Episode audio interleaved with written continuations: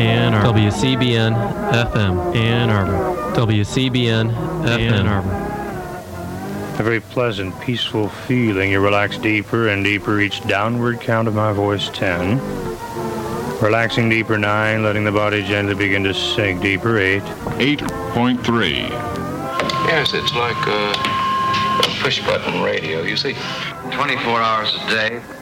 Whether you like it or not.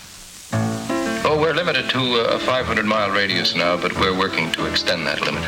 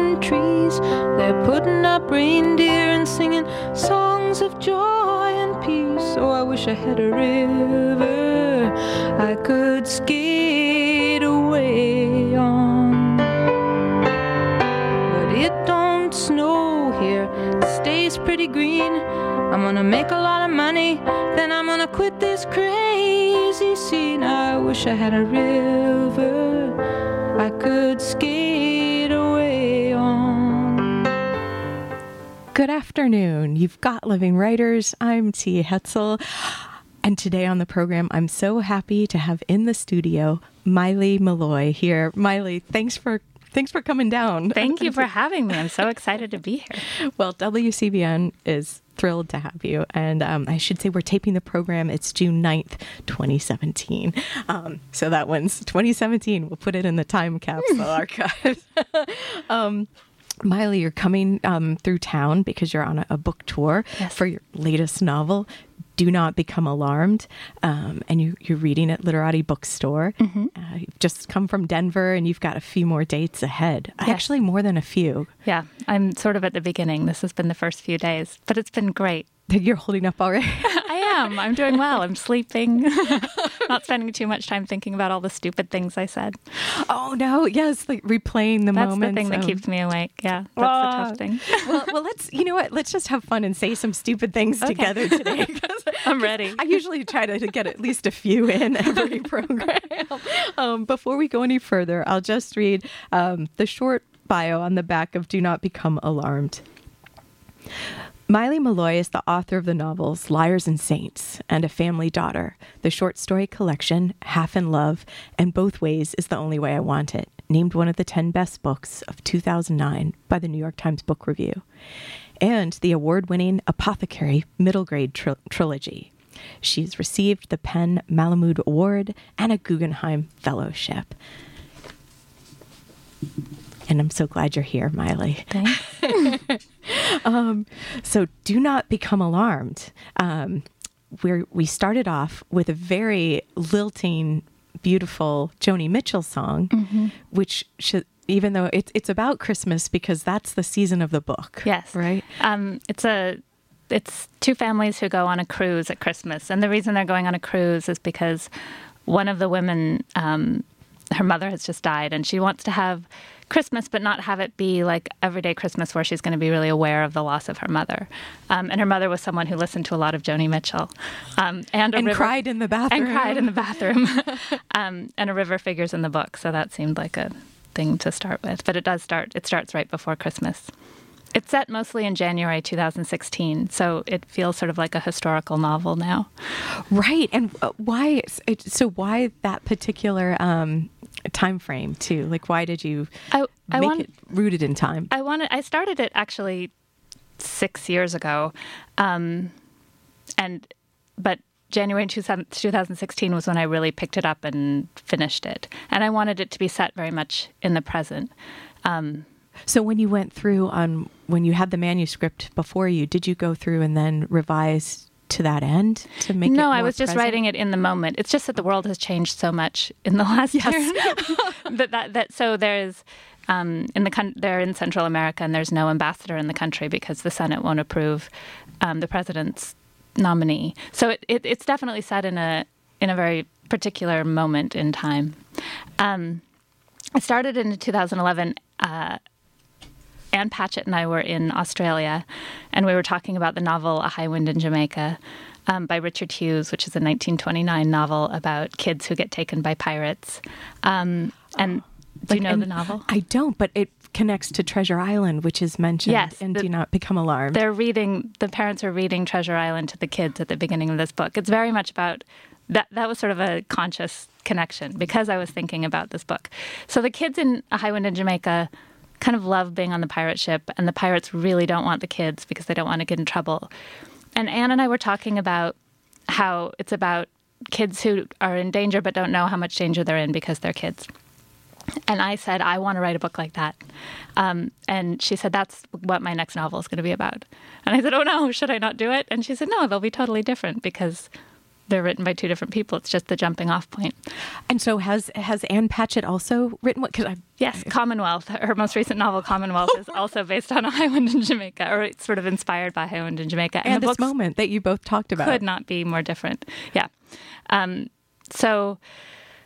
And is that do you have like a friendship or a longstanding relationship with Ann Patchett? I do. Maile? Yeah. How so? I don't mind me being nosy. No, I met her a long time ago, and we trade manuscripts, and she's one of my dearest friends and favorite writers, and one of the really pieces of great luck in my life. Yeah. And time in Australia. What could be better? We were both on book tour, so we were able to go together. That's the great thing. I've been on book tour this week, and I've seen friends along the way, but it's kind of lonely. And to have someone you can travel with is really wonderful. I'm always trying to figure out if I can repeat that, but I haven't been able to so far. Well, that might be in the cards for next time, Maile. Maybe. I wouldn't put it past you. I'm working on it. What book tour was that you were on? You said 2011? 2011. I wrote a middle grade trilogy. So they're The Apothecary. The Apothecary. They're Cold War spy novels with kids and magic, and they're for sort of 9 to 12-year-olds. The kids in the books are 14, and then they get older. Oh, I can't wait to read that, actually. Thank you. Thank you. And I had written two of the books at that point. I was in Australia. So the middle grade. I'd written two books, and I hadn't written the third, and I needed to write the third because the second one was kind of the Empire Strikes Back book. It didn't wrap things up at all, and kids were writing me letters saying, "What happens next?" That is wow! How marvelous! The letters from kids are really, and the talking to kids. It's been really wonderful talking to middle schoolers. They're such intense readers, and they read in a way that grown-ups don't quite anymore. Was your first book? Was it middle grade readers or was it the short stories? I wrote four books for adults without ever thinking about writing for kids. So how did that happen? How did the Apothecary? And then I know we'll start talking about Do Not Become Alarmed because I'm taking a while to get there. Some friends of mine who are filmmakers wanted to make a movie set during the Cold War. So it's set in the 50s. There are a lot of Russian spies in it, which seemed very old-fashioned when I was writing it, and now doesn't feel so old-fashioned anymore. Those were the days. Yeah. So I sort of thought it was going to be this quick detour, and then it took over my life for 6 years. But it was great, and it's been really fun talking to kids. And a lot of maybe your the strengths that I see and loved when I was reading Do Not Become Alarmed. It seems, I wish I had been able to take a look at the Apothecary also. Don't worry. But I'm wondering if it isn't the same, because you don't strike me as a writer who would write down to middle school age students, right? You can't. Right. Yeah. And this was sort of, this is the book I wrote after writing those books, because my plot devising muscle got so much stronger because you really have to keep things moving for kids. And I like a fast moving plot anyway, but I got better at it for kids. And so Do Not Become Alarmed has a complete, I was pulled through this book. Oh, thank you. It was, and so it is, it's sort of wonderful that it's coming out in the summertime too. How do you feel about that? People like bandying around the term, like, you know, the best literary summer read or something. I'm so happy to be on those summer book lists that I'm thrilled. And plus, it's a time when people have time to read, which is important. And anything that gets people reading books, that makes me happy. And this one will definitely pull you through. I hope so. And you said it was 6 years in the making. Well, I wrote the first 40 pages 6 years ago, and then I put it aside and I wrote the third kids book, the third Apothecary book. And then I went on book tour. I did all of that. And then I came back and didn't know where this was going to go. I'd sort of written it up to the point where the kids go missing, and I had no idea what was going to happen next, as I never do. You never do. I never do. I never have any idea where it's going. And why do you think that's part of your process? Because it's the only way I can write a good book. If I plan the whole thing in my head in advance, it would be so boring. And it's always when I have no idea what I'm going to do, and I feel like I've completely painted myself into a corner and I can't get out of it, that I come up with the best things in the books. So, and would an example, and I don't think this will be a spoiler alert, but would an example of that maybe be when Oscar appears, like Maria's son Oscar? Would that be one of those shifts, or maybe? Or I didn't know. Or the little girl and that other storyline that's running through. So it's about two families who go on vacation together and the kids go missing. That's the basic thing. And I wanted them to encounter people who had a completely different world experience from them. Because the Americans are coming from a very, very wealthy, privileged background. Yes, they are. They're like LA families. They work. One of the dads is an actor, and one of the moms is a movie executive. And their kids are in private school. Their kids are in sort of a very particular kind of progressive private school in Los Angeles. And you worked for Disney for a while. I did work for Disney. I feel like you were using that sort of insider knowledge to sort of extrapolate some. I've lived in LA a long time, and I've always wanted to write about LA, but it's so big and so various. And I also think it's hard to write about a place that you're in every day because you get sort of overwhelmed with the real world detail of it. So my solution was to write a novel about LA people that's almost entirely set in Central America. Move them out of LA. Get them out of there. Put them on a boat. Yes. And I really wanted. There's a child who's traveling north, trying to cross borders to get to her parents who are living in the States, and I knew that I wanted them to encounter a child whose sense of danger and safety and assumptions about the world were entirely different from theirs. So I knew that was going to come, but I didn't know who she was going to be. I didn't know how it was going to work. You know, I'm always kind of feeling my way forward in the dark. But that's the part that makes it seem like it changes everything. The writing interesting. What engages you? Yes, absolutely. If I knew what was going to happen, there's a story. I think it's Fitzgerald wrote a short story and left it on a train, and someone asked him if he was going to write it again, and he said, "Why? I know what happens." And I completely identify with that. I feel like I'm writing to find out what happens. And I'm often kind of solving problems along with the kids in the book. One of the children has diabetes and an insulin pump. Sebastian, just to make things really complicated when they go missing. And sort of figuring out how the kids were going to deal with that. I was figuring out how they were going to deal with it sort of at the same time they were. So when you're writing these characters, Maile, like how did that become part of who Sebastian was? Because he's Penny's little brother.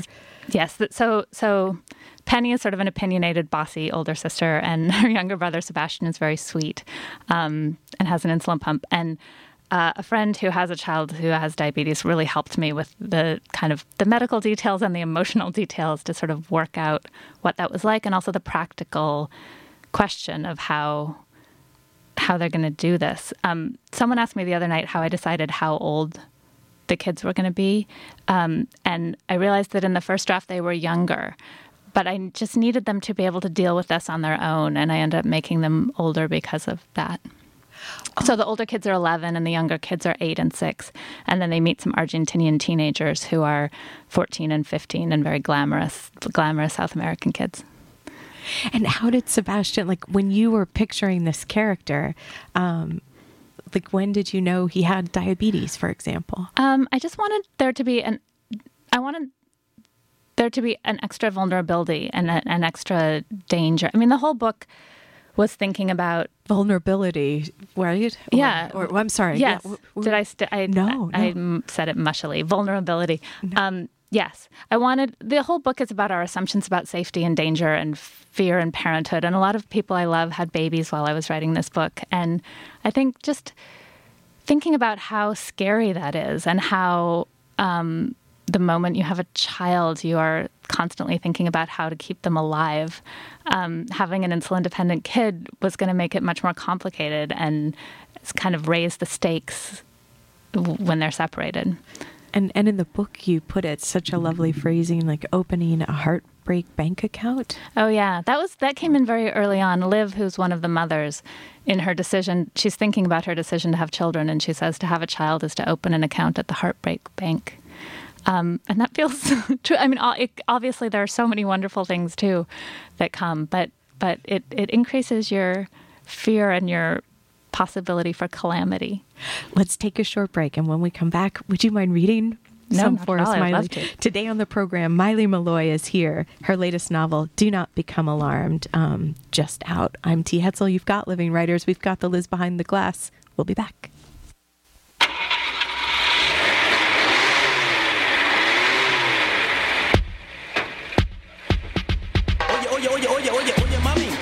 Tienes unas caderas que parecen carretera y en este día de lluvia cualquier cosa puede. ¡Oh! Tenía que ser un hombre. No lo trates, no. No me trates de engañar. A ti nunca. Sé que tú tienes a otra. Y a mí me quieres para. ¿Para qué?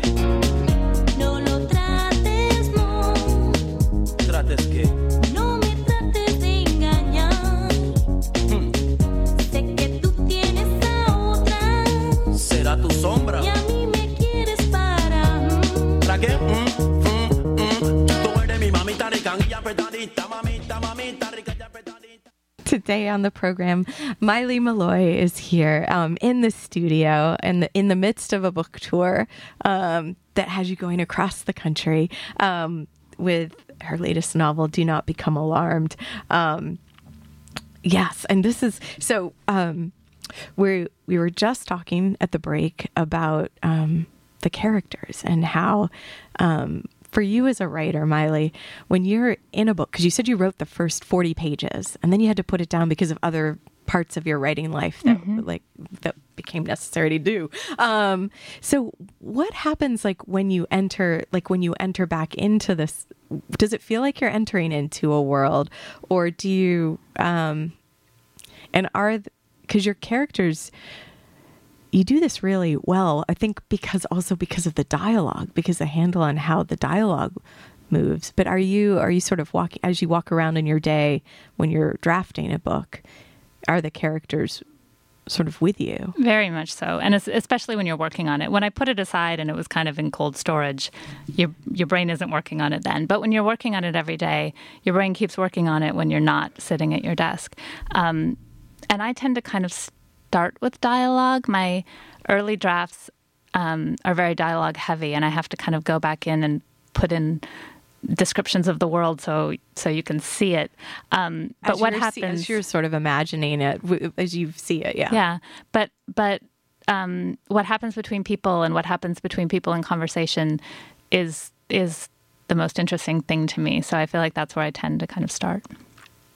And why do you think that is? Like that's for your, because it's definitely a strength of your writing, and you're showing us so much in what's even between the lines, between the characters that are involved. So much happens in a conversation. I was a theater kid, and I think that probably helped, having taken a lot of acting classes and done a lot of theater. You have a sense of all the things that are going on in a conversation and the things people are doing and feeling and what's happening with their bodies and things that they're not saying, questions that are going unanswered, questions that are being answered with a question. I don't know. I just, there's so much going on in any conversation that's not just in the words. And so you're drafting and it is dialogue heavy. Mm-hmm. So when you're going back, how do you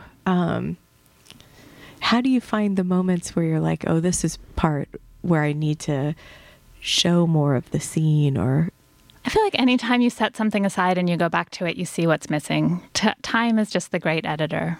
I have friends read things for me too, and if they can't see it, then I know I need more.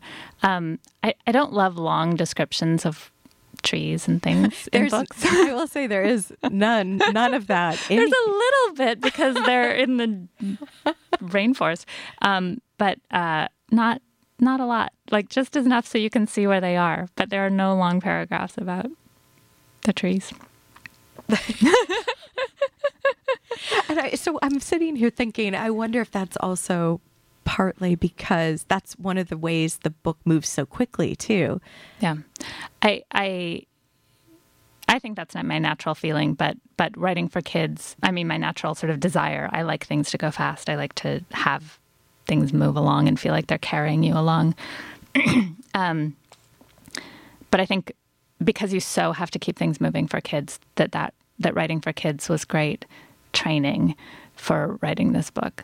And that I learned a lot of things writing for adults about language and character and interiority, things that matter in a kid's book too, but I learned a lot about plot and suspense and adventure writing the kids' books. And I think this is kind of the combination of the two. And you mentioned interiority, Maile, as well. Is that why the book is structured with each chapter? We changed perspective for the characters, or what? I think that's because I started as a short story writer. And my first book was all short stories, and I wasn't sure I could write a novel. And I read books with an omniscient narrator who knows what's going on in everyone's heads at the same time. And I wish I could do that, but I can't. I almost don't believe in it as a way of thinking about the world. But a narrator who shifts and is on the side of different characters, I do believe in that. And I think it's because my chapters tend to be kind of short story, like little mini short stories that belong to a character. So there's one narrator, but the narrator shifts. I don't know why I said he. I didn't mean to say he. I am the narrator, but the narrator shifts to be sort of on the side of a character in each chapter. And that was interesting because I could pass the story off between people. And because the parents and the kids are separated, it meant I could have the kids' perspective and have the parents' perspective. And you know, the reader knows where the kids are the whole time. I think I would be too stressed out to read a book where the kids just vanish and you don't know where they are. For whole chunks. For whole chunks. You always know where the kids are. And it's funny because kids, some people say, I couldn't read a book about kids in danger. And which is funny to me because all kids' books are about kids in danger. Right. That's what fifth graders read all the time. Yeah. Think Lemony Snicket. Yeah, right? Yeah. But what they do is get rid of the parents because you can't have an adventure if the parents are around. And I didn't realize that right away when I started writing. But that's what you've done too here. Yes, but I've stayed with the parents, which kids' books don't do. Yeah. So to stay with the parents who are freaking out, that's the real difference. And so that's what makes this then like an adult. Yes, exactly. Adult book. Yeah, kids don't want to think about the parents freaking out. Well, and it also gives you a chance to develop the relationship between the two female leads, mm-hmm. Liv and Nora. Mm-hmm. Was that also conscious that you wanted to, because to think more about the female characters in the book, maybe even motherhood, mm-hmm. and because we have, even though Nora's mother died, we have her as a presence and how it's impacting Nora's life, mm-hmm. part of the impetus for them even taking this cruise, right? That loss. And then we've got Raymond's mother comes in much later in the story. Mm-hmm. It seems like this idea, and then the women, their relationship you're developing as well.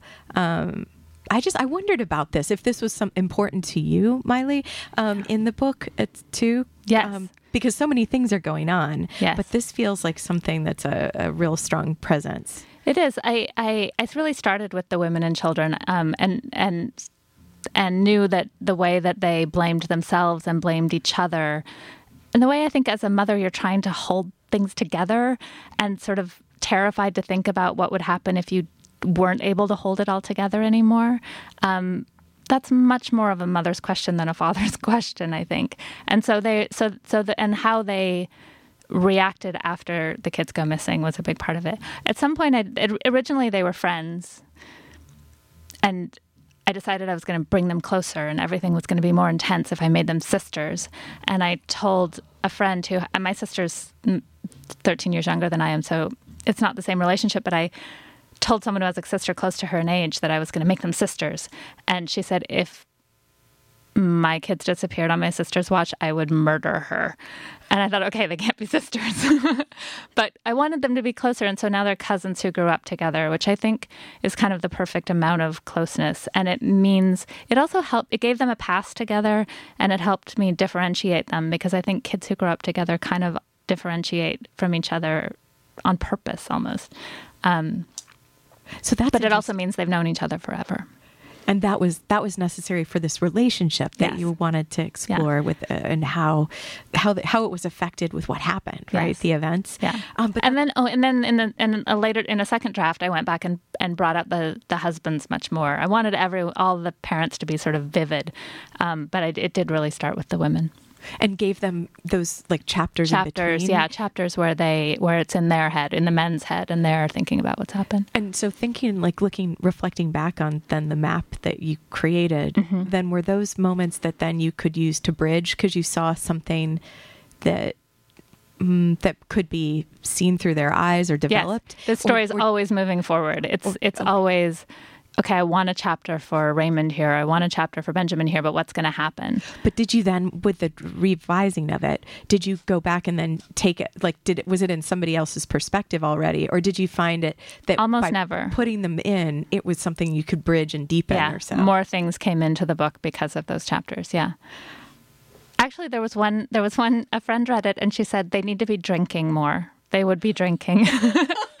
And so I had a chat. Gunter is the Argentinian dad, and I had a chapter. It was night, and I don't write very well at night. I write well in the morning. So I just started a new chapter and said, Gunter went to the bar. I'll just look at this in the morning. And then in the morning, ended up writing this chapter that made him kind of a proxy for the reader in an interesting way, just because of him talking out the situation, talking about what happens, because he is not that different from the American parents, but he judges them and he can see them objectively. And And he became a really useful character to me entirely because my friend said they have to drink, and so I needed a drinking chapter. So isn't that funny how some things that someone's like, feedback or idea lead you in a whole new way? I love having such great readers who help me, and it's so interesting to see a book through their eyes. You know, you spend so much time inside a novel, and it's impossible to see it objectively, and you just need fresh eyes. And when do you give it to people to read, and who are your readers? I gave it to my husband pretty early on. He's very good at clarity and at sort of things making sense. And he actually said the first draft of this was too middle grade because the kids were too good at figuring stuff out. So it wasn't because of the content. It was because of the kids' kind of agency and awareness of what was going on. And I think I'd just been used to writing middle grade trilogy where the kids have an incredible... I mean, kids are resourceful and resilient anyway, and the kids in this book are, but not to the great degree that they are in kids' books where they can kind of solve all problems. And the people helping them were super helpful and useful. Well, and also because it sounds like from your conversation with Ann Patchett, what you were also originally interested in was this vulnerability of the kids, like not being... Well, even the families, actually, like this awareness of not knowing what they... This non-awareness of what they should be on guard for or aware of. Exactly. You think there's a lot of that in the book, the feeling like you've worried about everything, so none of it could happen. And then something comes out of nowhere and blindsides you. Yes. So in that way, it feels like a much more contemporary book than I expected it to when I started it 6 years ago. And how many revisions did you go through? Oh, so many. So I show it to my husband. I show it to Ann Patchett reads for me, and she had amazing notes. She was so helpful with this book. And my friend whose child has diabetes read it for me, and she's a lawyer and a great reader, and she was incredibly helpful. And then I had two more novelist friends read it. The friend who said I would murder my sister if in that situation. She read it for me. All before I ever show it to my agent. I really and I spend months on those notes. You know, it's a shorter period of time as I get closer, but the first few drafts, when I show it to someone, I spend months revising based on their notes. And with the notes, are you also thinking, this rings true, this strikes me as true as well, and I'll really, or some of the notes where you think, I don't quite see why that's a comment. Or I guess, how do you process some of the notes, especially if they're extensive? I feel like when you find the readers you really trust, you have to take care of them and protect them because they are so valuable. And because they know what you're up to. They know exactly, and you've heard their feedback before. It's so useful. Mostly I understand their notes and they make perfect sense. They're just things I couldn't see. Sometimes the notes don't make sense and I have to kind of tease apart. Sometimes there's a note I don't think, they may have a suggestion that I don't think is the right suggestion, but what they're pointing to is something that's missing. So I have to figure out what is the thing that is missing that they are pointing to, that their suggestion is about. Sometimes the notes seem totally wrong and I'm not going to take them. And then like 2 days later, I realize they're exactly right. Let's take a short break, and then when we come back, we will hear some of the novel, Maile Meloy's "Do Not Become Alarmed," out this spring with Riverhead Books. And thanks to Claire McGinnis for sending the book my way. We'll take a short break, and we'll be back.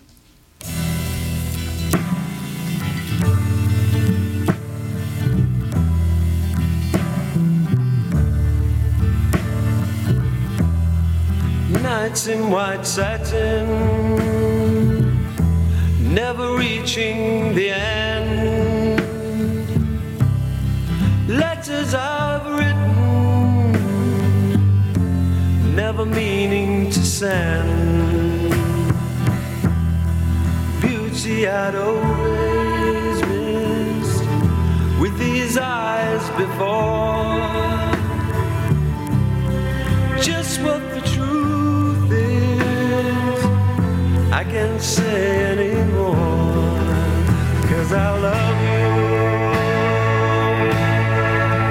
Yes.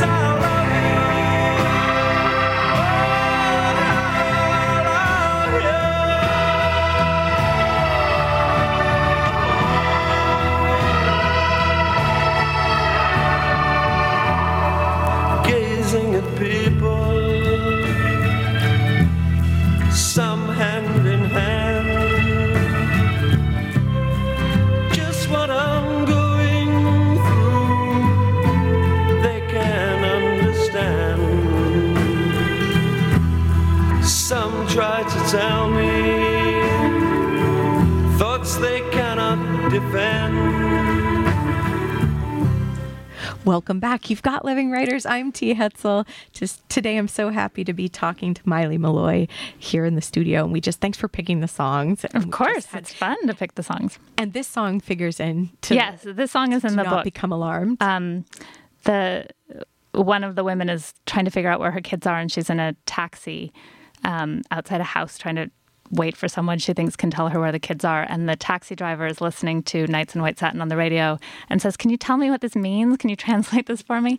And so she, with her sort of high school Spanish, starts trying to translate Nights in White Spanish into... Nights in White Satin into Spanish, and has to decide, is it Caballeros en Satina Blanca or is it Noches en Satina Blanca, and never having really thought about it and then deciding it's Noches. And is that a true fact? Because I actually think, I don't know why, but I think I used to picture Caballeros. You think it's Nights with a K? But I have no idea. It's Nights with an N. Okay. Yeah. But I actually had this experience when I was living in Costa Rica. But I wasn't looking for my kids, staking out a house, but I was in a taxi driver and the driver asked me to... I was in a taxi. Sorry, misspeaking. No. I was in a taxi and the driver asked me to translate that song, and I really had to think about what the word was. And it was really this song. It was really this song, yeah. Wonderful. So. It's funny how then these moments, right? Yeah. Just, when you come to a scene, that's what you can, it just started coming back, right? Yeah. Well, speaking of scenes, would you mind, Maile, reading? Of course, I would love to. So this is, they've been on the cruise and they've gone ashore, and a number of small things have gone wrong, which, with the result that they are... they've gone swimming at a beach where a river comes out to the ocean. And this is the mothers and the kids. And the American mothers are Liv and Nora. So this is a chapter that's in Liv's head. And one of the earlier songs shows up in here. Not exactly, because it's such an old song and there are so many songs like this, but it was basically the earlier song. The water was warm, and the children played on the three inner tubes, their happy cries piercing the air. Liv swam alongside them for a while. She felt no current, and the water was barely salty because of the fresh water from the river.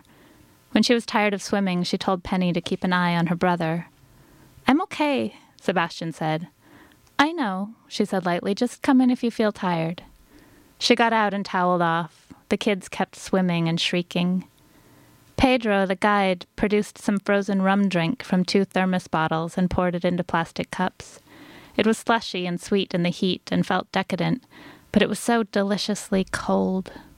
The drinks were supposed to be for after the zip line, he said. The taste reminded Liv of a spring break in her lost youth, sand on her sun-warmed body, a cute boy from Arizona she had hardly known, with a compact body like the guide's. Pedro played some music on his phone, a man rapping and a woman singing. He leaned back on his elbows in the sand, singing to the girls' part. Liv didn't need a translation. It was all about sex, but Nora asked for one. "The man says she's so beautiful," Pedro said. "She says, 'Don't try it. I know what you want.'" "Got it," Nora said, smiling out at the water.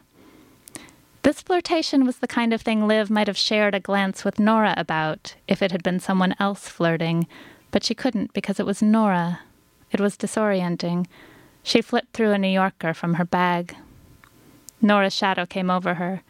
"Will you keep an eye on the kids?" she said. "Pedro heard some special bird call." Liv squinted up at her, astonished. "Okay," she said. Then Pedro and Nora walked into the trees. Liv put the magazine down and stared after them. She lay on her back on a towel and watched the children from under her sun hat. They were strong swimmers. Hector and Isabel were out there, old enough to babysit. And there was Camilla, too, reading a mystery novel in Spanish. And Penny was watching Sebastian. The day was so sultry, the sun so warm, that Liv couldn't keep her eyes open. If she'd been driving, she would have pulled over, but she wasn't driving. She blinked and struggled and drifted deliciously into sleep. Thank you, Maile. Thank you. So that part of the novel, why did you choose to read that for us today? Because I think it's because it has one of the songs in it, and because it's before anything happens, so it doesn't give too much away, and because it has that motherhood problem of can you be vigilant every second, and what happens if you're not, and the way to dramatize that fear is to let the thing happen. Which then does right after this scene, mm-hmm. basically. And it's really, the lead up to this is really a number of small things go wrong. There's not one giant thing that anyone does wrong. It's a sort of series of small mistakes that leads to what happens. Which is kind of more like life. Yes. Then, right? Yeah. Did you, when you were writing this part, when you were in this scene, did you know this was one, because this sounds like it was part of the original 40 pages that you had drafted. It's not. It wasn't. Okay. No. Oh, okay. No. Shouldn't assume. They'd gotten to the beach. Oh, now it's hard. It's hard for me to remember. It's like an archaeological dig, all the drafts. It's so hard to remember. The husbands came too originally, and everyone was at the beach. And then the next, and I realized it was all in Liv's point of view to this point, which it's not now. It cuts away from her much earlier now. But as I was just kind of figuring out what the book was, it was all in Liv's point of view. And then I realized, oh no, I need to follow the children and find out what happens. And then I came back to the scene and sort of made it longer and figured out what was going on and sent the men off on their own. They go golfing. So that there are fewer eyes watching, first of all, but also there's the opportunity for everyone to blame each other for not being there, for not being vigilant, for making mistakes, for making bad judgments. And that's part of what you were saying earlier, perhaps, that interests you, like this, the dynamics mm-hmm. Among and between yeah. characters? Yeah, always. That's the most interesting thing to me, always. Why? I don't know. I just think that's what makes life interesting is what happens between people. That's what I think about and pay attention to, and all those little kind of subterranean dynamics that happen between people who've known each other a long time, between people who've just met. Yeah. Don't you think it's... I do. I think it's interesting reading this book, too, thinking about... because in some ways, I'm aware that it's a construction and thinking mm-hmm. about the choices that you're making, right? Mm-hmm. And so one part of me, and thinking about our upcoming conversation, perhaps. Right. But then also seeing how it does feel authentic, and then it does make you think about all of the interplay mm-hmm. Among everyone as we're walking around. So right. I think which to me signals that it feels successful and real as a story, as well as this highly plot-driven piece of writing. Oh, good. That's good. I do think. I definitely pay more attention to the world when I am writing, and I think it makes me figure out what I think about things, but also pay more attention to funny, just stuff that happens between people. Not that I'm necessarily using it, but it just makes me more attentive. Someone asked me the other night what happens to the characters after the book ends, and I don't know. I have some ideas, but I love the idea that they feel like real people who have lives after the book ends, and that there are questions about what's going to happen to them. That makes me really happy. Yes, I wonder also. I feel that way with Isabella. Mm-hmm. Definitely, I wish. Yeah. I don't know what it was, but there was a moment where I thought, oh, I wonder if Maile has another. But I don't know if you work in that way. Have you done that in the past with the Apothecary series? Clearly, mm-hmm. it became a trilogy. I definitely think about what's going to happen to them just in order to write this. And I think about things I know about them that aren't in the book. I think that's important, that you know your characters better than... So can you say a little more about that? Because what does that look like for you, knowing your characters? It just means having a sense of their backstory. Sometimes I've written it and taken it out because it wasn't necessary, but it was necessary for me to know it. A sense of what might happen to them in the future that's not in the book, but it's important for me to know it. How do you know to take it out? Again, when you read it over, you can feel it. There's stuff you don't need. It's like it just feels extra. And does it feel like it might be distracting or pointing the wrong way? It's distracting or it's unnecessary or it's pointing the wrong way or it's too much. There's only so much that's not in the present moment that you need. And if it goes on too long, it sort of takes you out of the story. Well, the pacing would change. Yes, definitely. The pacing would definitely change. And I also read the books. I read all my books aloud to myself just as an editing tool. That's what I was just going to ask you. Yeah. It's so useful. And I read this one more than once. You hear repetitions, you hear extra things, you hear places where you are getting bored yourself. Toward the end, you know it all anyway, so it's hard to judge. But when you're reading aloud, you can really tell what's extra and what's missing. And it's because how the language is working, or it's because your eye skips over things on the page. Your eye, when you're reading silently, you skip over typos, you skip over repetitions, but you also skip over kind of infelicities and things that aren't quite working. And if you're reading it aloud, word by word, you don't. You just read it, and you read it in a more attentive way. It's the best editing tool. That and putting it aside for a while and going back to it. Those. If you can't hijack your friends and make them read it, those are both incredibly useful editing tools for anything, for essays, for everything. And you write essays too, Maile. I do. One of them wasn't there. I didn't get a chance to read it, but I was so interested that it was something like why I write children's books, although I don't have children or something. People kept asking me when I was writing the kids' books. They kept saying, "Do you have kids?" And I would say no. And they would say, "Well, how can you write? How can you write for kids if you don't have kids?" Which is a silly question, but I really feel like it helps because once you have children, you start thinking like a parent and you identify with the parents in stories. And if you don't have kids, you keep identifying with the kids in stories. So when you hear a story about a child, you're thinking of yourself as a child in relationship to your own parents, not as yourself as a parent in relationship to the children. So I think it was actually easier for me to sort of access my 14-year-old self without having my feelings about my own children overlaid over that. And in some ways, I think it helped with this book too, because it's so much a book about parenthood. And obviously, I've spent a lot of time thinking about parenthood, and I have 2 nephews and a niece and godchildren, and I've spent a lot of time with kids in my life, but I don't know if I could have spent this much time thinking about how horrible it would be to have your kids disappear if I had kids. So I think it may have helped in this case, too. We're going to take a short break. Today on the program, Maile Meloy is here. Her latest novel out with Riverhead Books, Do Not Become Alarmed. I'm Dee Hetzel. We'll be right back.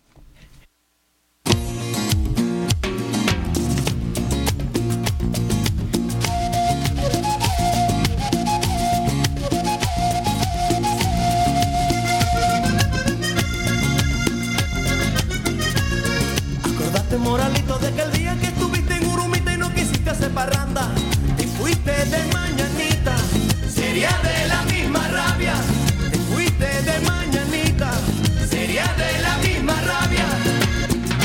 ¡Upa! ¡Ay, hombre! En mi nota soy extenso, a mí nadie me corrige, en mi nota soy extenso, a mí nadie me corrige, para tocar con Lorenzo.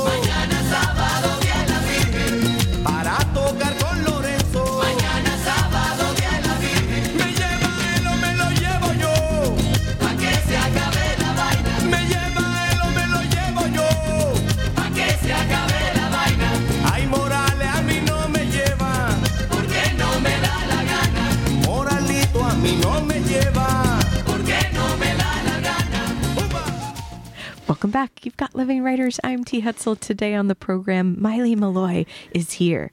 Do Not Become Alarmed, the novel, on the table with us. Maile, thanks so much for coming by WCBN today. I'm so happy to. Oh, it's great to see you. And let's talk. So this song. So thanks again for choosing the songs too. Of course, it's so fun choosing the songs. I've never gotten to do that before. That song, "La Gota Fria" by Carlos Vives, was on the radio all the time when I was living in Costa Rica, and so it's sort of the flip side of me translating "Nights in White Satin" for the taxi driver. That was a song. It was on the radio all the time. I loved it. I had no idea what was going on in it. And even sort of understanding most of the words, I still had no idea what was going on in it. And it turns out it's a 1938 Colombian song that Carlos Vives covered and sort of brought back. I mean, a lot of people have covered it, but his version was really successful. And it's about a spontaneous accordion battle. And it's completely vicious. Best song ever. Right. And it totally devolves into like insults and taunts. And like the stakes are so high in this accordion battle that the narrator says that his rival finally flees in a cold sweat because he can't stand that he's losing. Which is not what I would have thought it was about. No, not at all. Makes it yeah, brilliant. Yeah. Oh, so you were living in Costa Rica for a time. I was when I was 22. My stepmother quit her job as a lawyer and went to study Spanish in Costa Rica because she thought she might want to teach Spanish in schools. And my sister was 9 at the time. And so I finished a job. And the next day I flew with my sister with some papers saying I was allowed to travel with her to Costa Rica. And I spoke no Spanish at all. And my sister taught me the colors on the plane. And I had a little phrase book and I was frantically memorizing things. And I got there and it was, a hot, crowded airport. And I'm responsible for this child and I'm trying to find our bags. And then I was so mortified by not speaking Spanish that I memorized all my stepmother's flashcards and studied really hard and stayed when they left and got a job. And I had a boyfriend. And so I stayed there for a while. And we would go out with his friends. And I would just be missing 90% of what was going on, even as my Spanish got better. Because when you're in a place where you don't really know the language that well and the culture, you're just always, you're just always so many steps behind. And always absorbing, too. And always absorbing. Yes, exhausting. Exactly. It is exhausting. Your brain is so tired from trying to function in another language and from the awareness of all the things I love in dialogue. I was not getting a lot of that. So anyway, so I feel like that time was sort of composting in my mind, the feeling of being responsible for a child, the feeling of being kind of off your game in another country. An outsider. Yeah. And so clearly American too, right? Yeah. Like yeah. You're going down there. And so, and it seems like it seems like you've had many different experiences because off air, we were talking about how you were a river guide in Utah. Oh, yeah. That was my first job after college when all my friends were going off to be consultants and go to law school. I was a river guide for my uncle on the Green River in Utah. It was great. I loved it. And how long did you do that for? Just for the summer. And then I worked on a political campaign in the fall. And then I took my sister to Costa Rica. And then I worked in a bilingual grade school there. I had a lot of jobs, a lot of sort of strange jobs. And then I worked at Disney for a while. But all that, my last year of college, I'd taken a beginning fiction class and started writing stories. And I just instantly knew this is what I want to do. So all that time I was secretly writing stories and not telling anyone about it because I didn't think it was a way I could make a living or a life. But you were always writing. I was always writing. And actually, my aunt, Ellen Malloy, is a writer. And on my days off the river when I was a ranger, she was writing. She had her first book coming out and she was writing Patagonia catalog copy, which was her sort of day job. So she would get samples, which was awesome because sometimes I got them. And she worked... She just had such a great work ethic as a writer, and she really made me feel like, oh, okay, maybe this is possible as a way to make a life. You saw someone doing it. Yeah, exactly. Who was close to you. Yeah.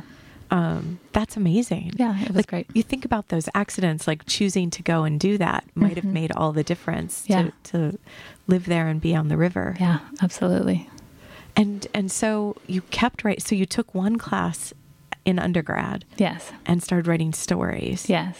In notebooks, like always, or what? Or always did you on the computer. I started writing on a computer in 7th grade, and I can't write longhand at all anymore. It's just, I have a different voice. It's terrible. Really? Yeah, I have to be typing. Why do you think that is? What do you, if you write in longhand? I think it's just what I'm used to. I think it's just how I got used to thinking. And the sort of mind-body connection happens for me with typing. If I have to write a thank you note that has to be written longhand, I will type it first and then write it out longhand, because otherwise I'll just waste stationery. I'm so much not myself writing longhand. That's so interesting, isn't it? Yeah, but I think it's... Because I think sometimes for... I think maybe for me, it might be the opposite. Really? Like I need to write something. And for a lot of people, that's true. They write their books longhand and have someone type it because they feel like they are more connected to the words that way. Everyone works different. Yeah. It's so interesting, though. And that, and when you said the mind-body connection and coming through with the typing. Yeah. So you also said that you've had these like random almost jobs, which I would say like are writer's jobs in a way. So did like doing each of these jobs, you would write still every morning? Did you have some sort of, like schedule that you made for yourself that you believed in, even if you didn't talk about it? When I got out of college, I wrote at night because in college you write at night. And so that was my habit for a long time. And I had, when I moved to LA and I taught swimming lessons to the children of movie people, and then I got this job at Disney in direct-to-video animation, making sequels to the big Disney movies. And I would stay in the office after everyone left and work there, because if I went home to my house and it was cold and there were messages, and this was back in the days when you got your messages at home. That's how old I am. Then I wouldn't start writing again. But if I stayed in the office, even though it was evening and my brain is not as fresh in the evening. I was used to writing then. And so I would write in sort of dark office building at night on my computer there. And then I applied to grad school and I did an MFA. And that was really, it was to tell myself I was serious about it. It was to get someone else to say I should be serious about it, which was hugely important. And it was a California state. I went to UC Irvine, so I had funding and a teaching job, and I had time and readers, and so I could write and then I started writing in the morning when I think my brain is fresher. But it took me a while to shift to that. And would it be every morning? Was that part of what you would do then? Or it's hard because. And plus, it's every morning that I can, kind of, and it has been sort of ever since. And the great thing about writing is, if you need to do something on a Tuesday, you can go do it on a Tuesday. So I try to write on the weekend so that I can do that. The big thing for me is if I'm writing every day, then I, as you said, the characters are still walking around with me, and my brain is working on it when I'm not there. And if I'm not, then I have to kind of, and it's.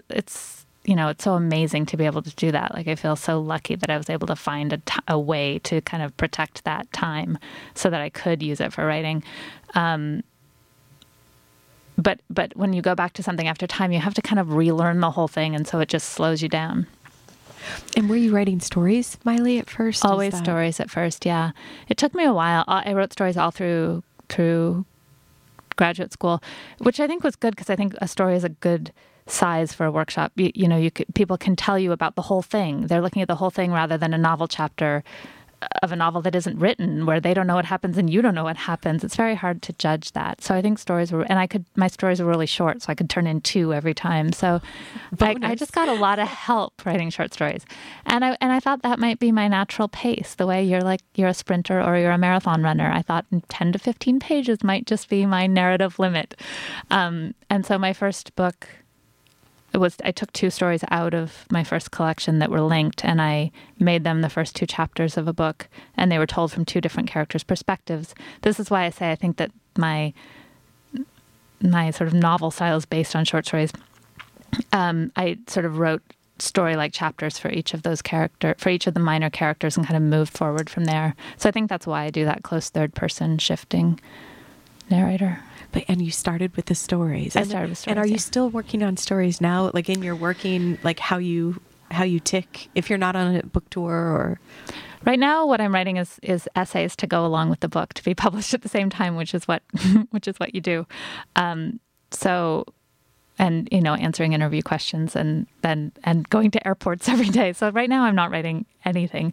When I've been home before this, between the books, I've written some short stories. But again, I think it's like a pacing thing. You get used to writing something long and you have to kind of get back in training to do the short thing. You have to get back in training to sprint again.